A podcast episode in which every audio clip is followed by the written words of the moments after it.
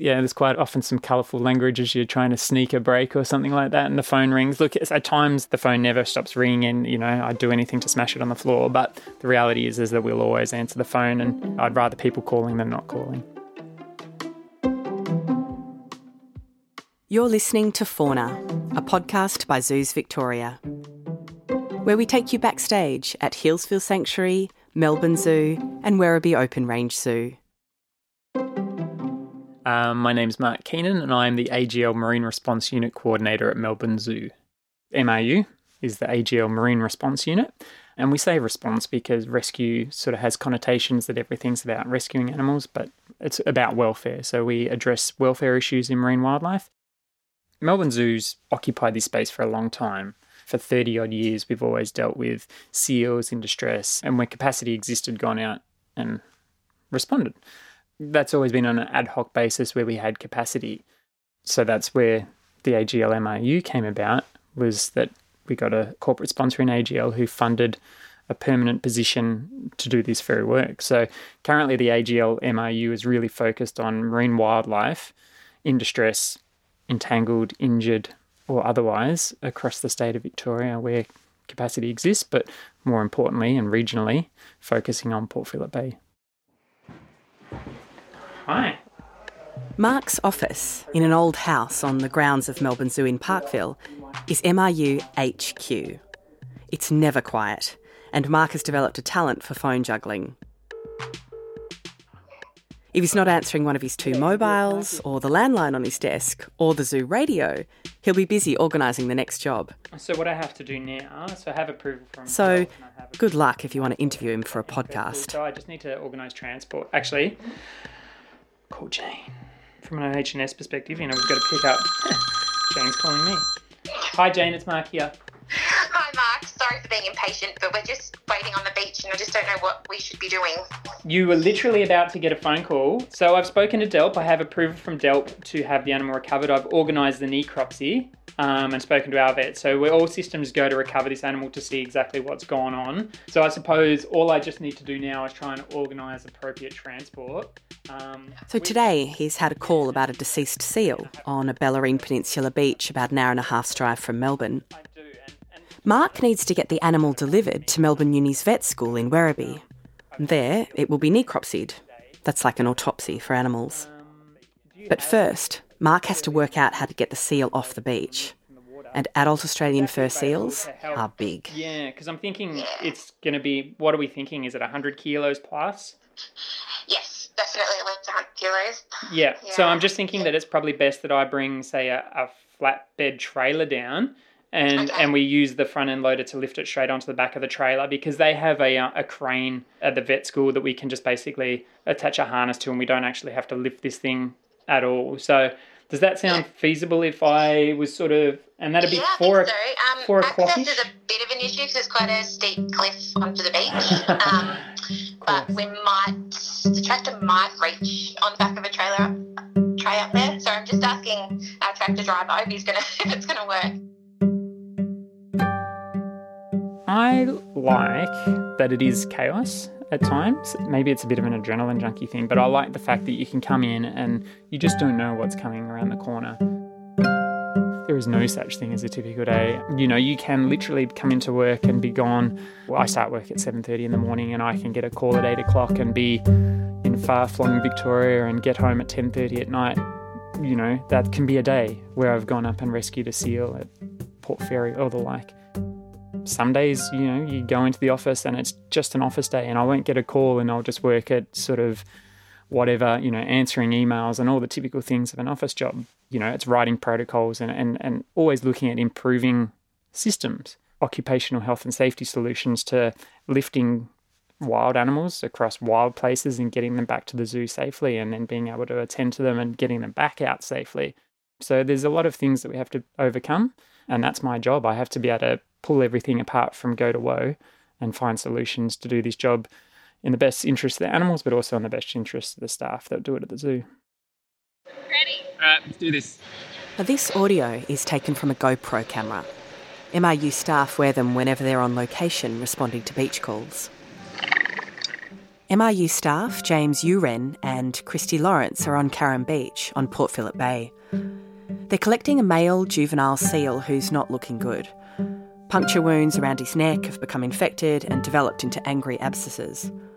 At just 24 kilograms, he is worryingly underweight. A healthy juvenile should weigh around 40 kilos. Come on, little buddy. Come on, mister.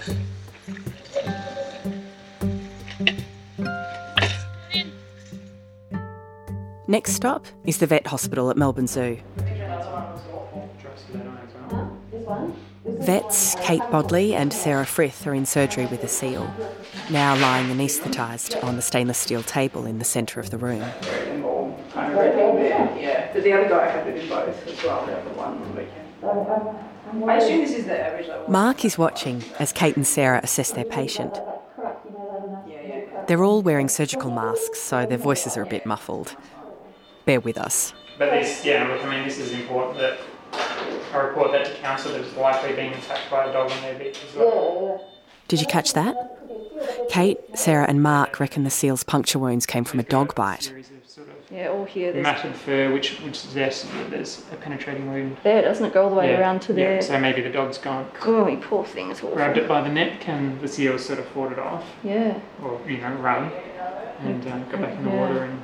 Um, you can't be 100% sure it's a dog, but it's pretty suspicious, isn't it? But that's not the only thing the vets are treating. This seal also has a damaged right eye, and the prognosis is not good. Yeah, for us to treat that, Take long, long time. I don't think you can have any guarantee that it's going to be a, a good eye without complications in the long run. This young seal, um, unfortunately, it has what appears to be a blind eye, or certainly an infected eye on one side, very, very painful. Um, and we wouldn't expect it to respond to normal treatment. If we did have to try and treat it, we would have to restrain it four times a day, and even then, the prognosis is really quite poor. So, it's having a wild seal with a blind eye, no release potential, and we suspect that's why he's got these wounds around his neck, whether he's being munched by a dog or uh, another seal, probably a dog, we're thinking the way that they look. Um, so, that would be a secondary thing. So, the eye would be the initial problems, probably just from an eye trauma, and it's become infected. sorry, little. Sorry, mate. The kindest thing to do is to euthanize the seal.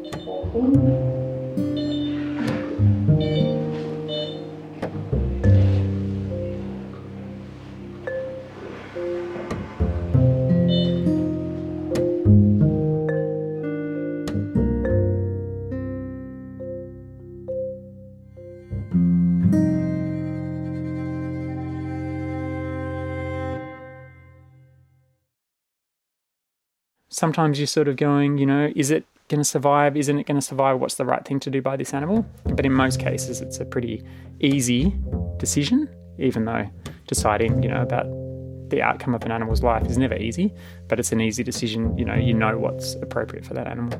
I think the hardest ones are always the ones where you you know that in some way humans are the cause of this. And the character of these animals is undeniable. They're so stoic and they're so beautiful in all cases and they're so innocent. So, you, you know, sometimes you have this animal, this small animal in care and it's got these horrible human caused injuries.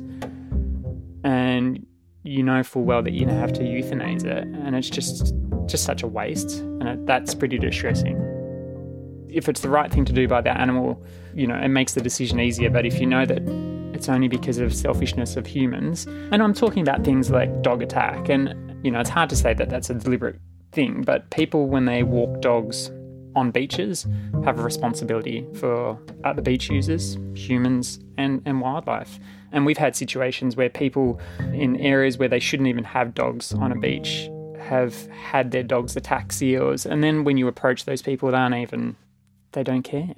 They think it's an entitlement that they can walk their dog on the beach and they've done it forever and they should be able to do it. And, you know, so be it that my dogs attack some wildlife. And that sort of stuff is really hard because, you know, you're dealing with these beautiful animals.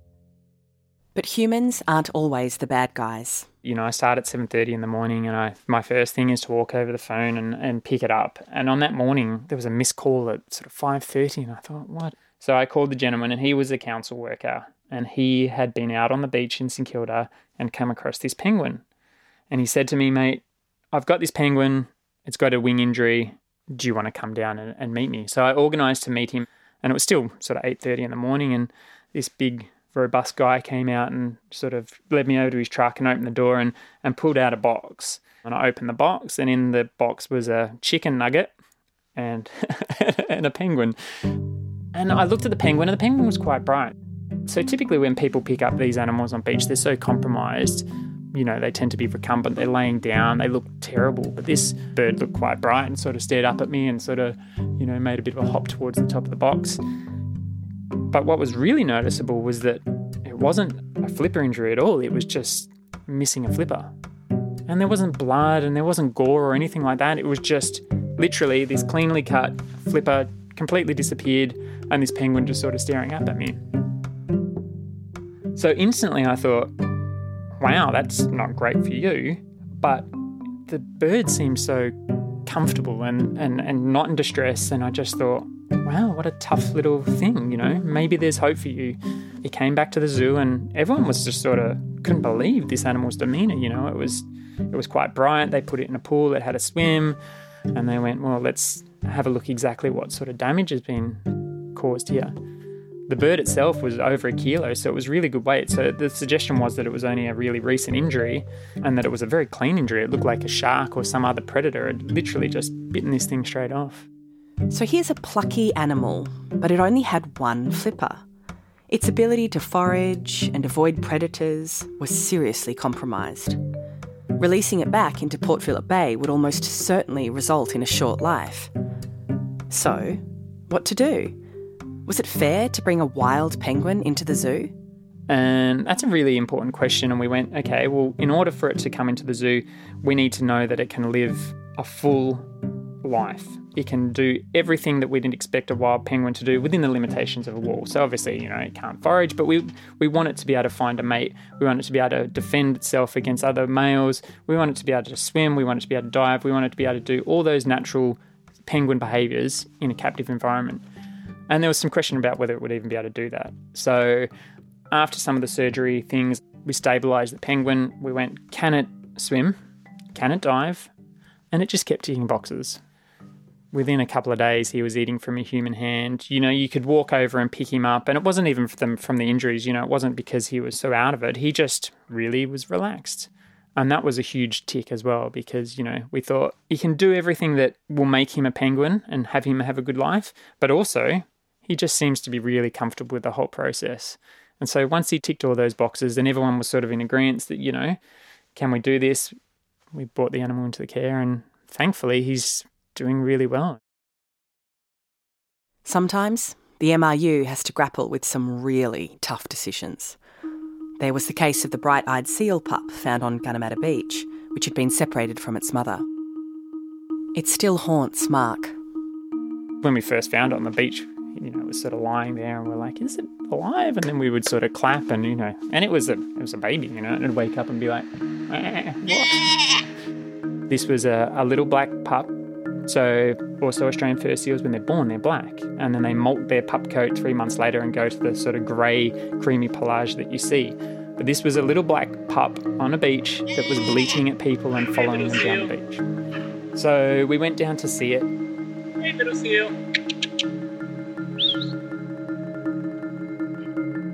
You know, sure enough, it was this quite energetic little thing. So this here animal is now at Gunnamatta Beach in the peak of summer, going, is mum going to return here and feed me on Gunnamatta Beach for the next six months? You know, and it's really unlikely. And if it was, the management of that pup in that environment and keeping people at bay and keeping dogs at bay and keeping everything going so that mum would be confident enough to return, we were like going, oh my god, this is horrible. But on the flip side, the only other thing we can do is take you back to the zoo and have you euthanized.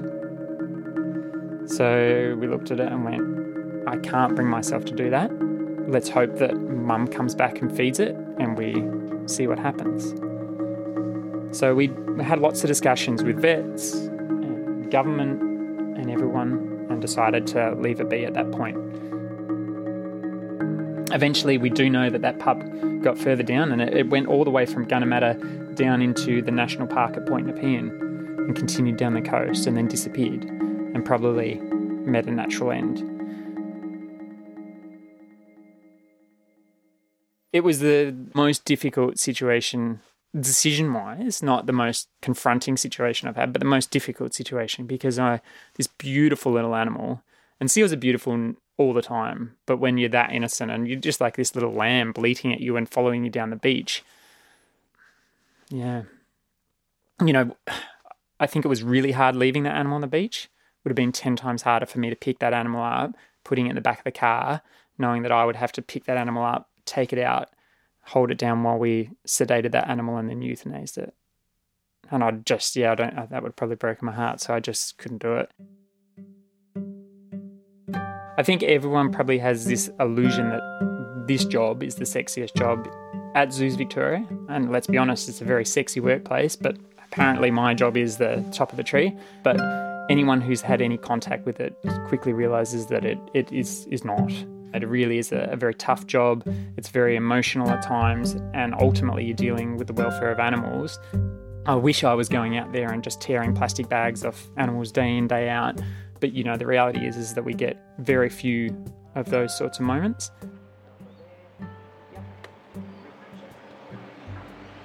Remember our friend, the one winged penguin? Well, he's now settled in to Melbourne Zoo's Wild Seas enclosure. All right, so my name is Jose Gomes. I'm an animal keeper at Wild Sea. So I'm looking after the seals and the penguins today, and this morning we have a penguin check. To get a clean bill of health, the one winged penguin needs the vet to confirm that the ulcers on the soles of his feet have healed. The condition, known as bumblefoot, was an unavoidable side effect of the young penguin spending more time on his feet and less time swimming while he recovered from his wing injury. But first, Jose and his colleague James have to get him out of the water. Um, yeah, they're loving it this morning. They're all swimming together out there, having a good time. Yeah, we love it, dude. When when when they go uh, for a swim, we want them to swim as much as possible. Because penguins don't eat chicken nuggets, sorry to the well-meaning council worker, keepers use fresh pilchards to lure the penguins out of the water. It works every time. So Jose's got a little one-winged bird, so I might just chuck him in a pet home, yeah? With the one-winged penguin in a carry box, Jose heads inside to meet vet Michael Lynch. Right, so I'm going to pick up uh, the one-winged penguin. Yeah. Um, so when he he had to have a period out of water uh, when he was up at vets because he had the, the wound, and uh, that's it. Great. Wow, we. Aren't you lucky? Well, don't even know if I need to take a picture, Jose. Looks lovely. Yeah, beautiful. That's Soft good news. Have a feel of his feet there. and his feet are basically perfect. Awesome. Yeah, that is awesome. So this gives Mark a marine response story with a happy ending. Yeah, hopefully he'll breed and bring wild genetics into into captive populations, which is always a good thing, and tell this amazing story for for hopefully many years to come at Melbourne Zoo as a really passionate conservationist and animal lover, there's nothing better than actually being able to help an animal that needed your help. And even though Mark's phone is always ringing off the hook, he still wants you to call. We live in a very large state with a very large coastline, and we can't be everywhere at once. So we completely rely on people reporting animals. Yeah, that's the most important thing. If you do come across wildlife, please report it and don't ever feel. Sometimes people report things that don't need to be reported. They're natural behaviors. But it's great. I always thank them. I always say, you know, that's great. I'm really glad that you called it in because you cared enough to think that that animal needed help. Doesn't matter that it doesn't. Thank you, because the last thing you want them to do is go, well, I'm not going to call again because I feel embarrassed. Because, yeah, it's really important that people are involved in this program. If you're in Victoria and come across an injured marine animal that you think might need help, the AGL MRU phone number is 1300 AGL MRU or 1300 245 678. If you're listening from outside Victoria, your state or territory government is the best place to get information on what to do for injured marine wildlife in your local area. And remember, keep your distance. These are wild animals. Stay 30 metres from seals on beaches and 5 metres from seals on man made structures. And ultimately, prevention is more important than cure. A marine response unit is a really important thing, but ultimately it's a really ineffective way to go about doing things. The disease and cure analogy, I suppose, you know, the only way that we can really help animals is to stop things from the get go. Running around and trying to help animals that are already really impacted is just really high energy, low yield. So the education stuff is super important we try and tell as many stories as we can because it's the only way that we can really effectively change behaviour. So let's try to keep our marine wildlife safe and healthy, and maybe stop Mark's phone from ringing so often. Remember to keep your dog on a leash and keep your local beach free of litter. Mark has a few people he wanted us to thank. Zoos Victoria's AGL Marine Response Unit couldn't do the vital work it does without its corporate sponsor AGL and the support of the Victorian Department of Environment, Land, Water and Planning, Parks Victoria, and the Victorian Fisheries Authority. The MRU is also grateful for the volunteer rescue services, especially Southern Peninsula Rescue and Apollo Bay Ocean Rescue, which provide the boats and crews that allow MRU staff to get out on the water. The selfless work of wildlife carers must also be highlighted and given thanks. And thanks from us to Mark Keenan for letting us follow you around all day. And thanks to James Uren, Christy Lawrence, Jose Gomes, Dr. Michael Lynch, Dr. Sarah Frith, and Dr. Kate Bodley for your input into this episode. Fauna is produced by Bridie Smith and Beck Fari for Zoos Victoria. Hosted by Annie Last. For more episodes and information on how to subscribe, head to zoo.org.au slash fauna. Zoos Victoria operates three campuses Healesville Sanctuary, Melbourne Zoo, and Werribee Open Range Zoo, and is a zoo based conservation organisation fighting extinction to secure a future rich in wildlife.